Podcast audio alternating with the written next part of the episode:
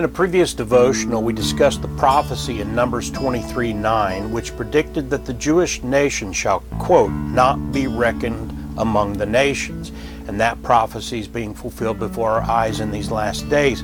But what is also important to understand is that behind this united hatred for the Jews as a nation is a general hatred for Jews as a people or as even individuals since the time of the patriarchs in the Old Testament. It's just sort of taken for granted that nations were nationalistic. Therefore, much of the persecution and suffering of the Jews can be seen as typical among nations warring with one another over land and taking one another as slaves. But we also know from the biblical record that the Jews brought God's wrath upon themselves as a nation with their sin and rampant unbelief. God had warned them that if they forsook him, he would forsake them and would drive them out of the promised land temporarily. In Deuteronomy chapter 28, the Lord's warning, as given by Moses, is recorded in detail from verse 15 onward, and the diaspora is predicted and described with details that match the stories of the Jews, not only during the time between the Assyrian and Babylonian captivities uh, to the time of Christ, but this chapter describes the history of the Jews from 70 AD to the present in great detail. The prediction, of course, is given in general terms and not specifics. Uh, for example, it doesn't name uh, the many kings, dictators, and popes who would fulfill these prophecies, but the general details are accurate beyond question.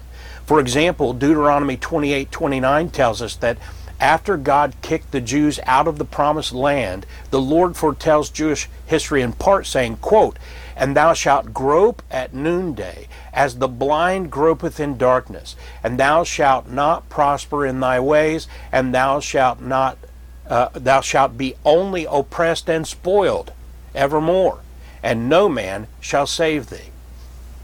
Now, this doesn't say that no Jews would ever be prosperous at all. It's telling us exactly what happened. Jews would prosper and begin to settle in, and suddenly they would be oppressed and spoiled over and over. That's the story of the Jews.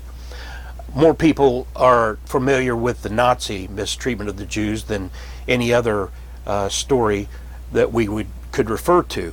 And when they read Deuteronomy 28 and 29 with the Nazis in mind, it's downright amazing to see how that the World War II era, leading up to the founding of modern Israel, uh, matches these biblical predictions.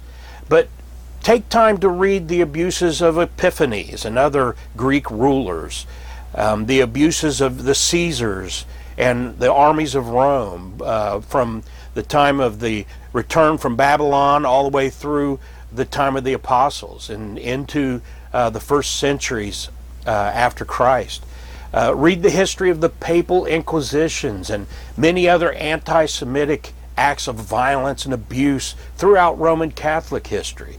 Read the history of Islam's abuses of the Jews in numerous countries, covering every century since Muhammad in about the 7th century B, uh, AD and then read the history of the so-called pog, prog, they call them pogroms in Russia and other nations under Eastern Orthodoxy.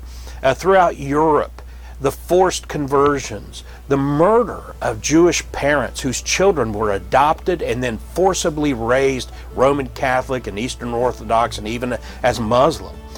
Then come back and read Deuteronomy 28 and 29. You'll see just how accurately the history of the Jews over the past 2,500 years plus is described by the God of the Bible even before it began to happen.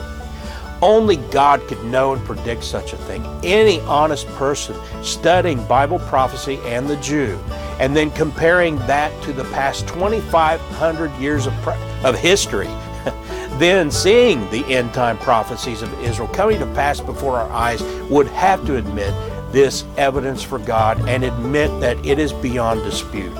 Only those who love their sin and are given over to wickedness would persist in rejecting God in the light of such evidence, and we have a lot more to say on this.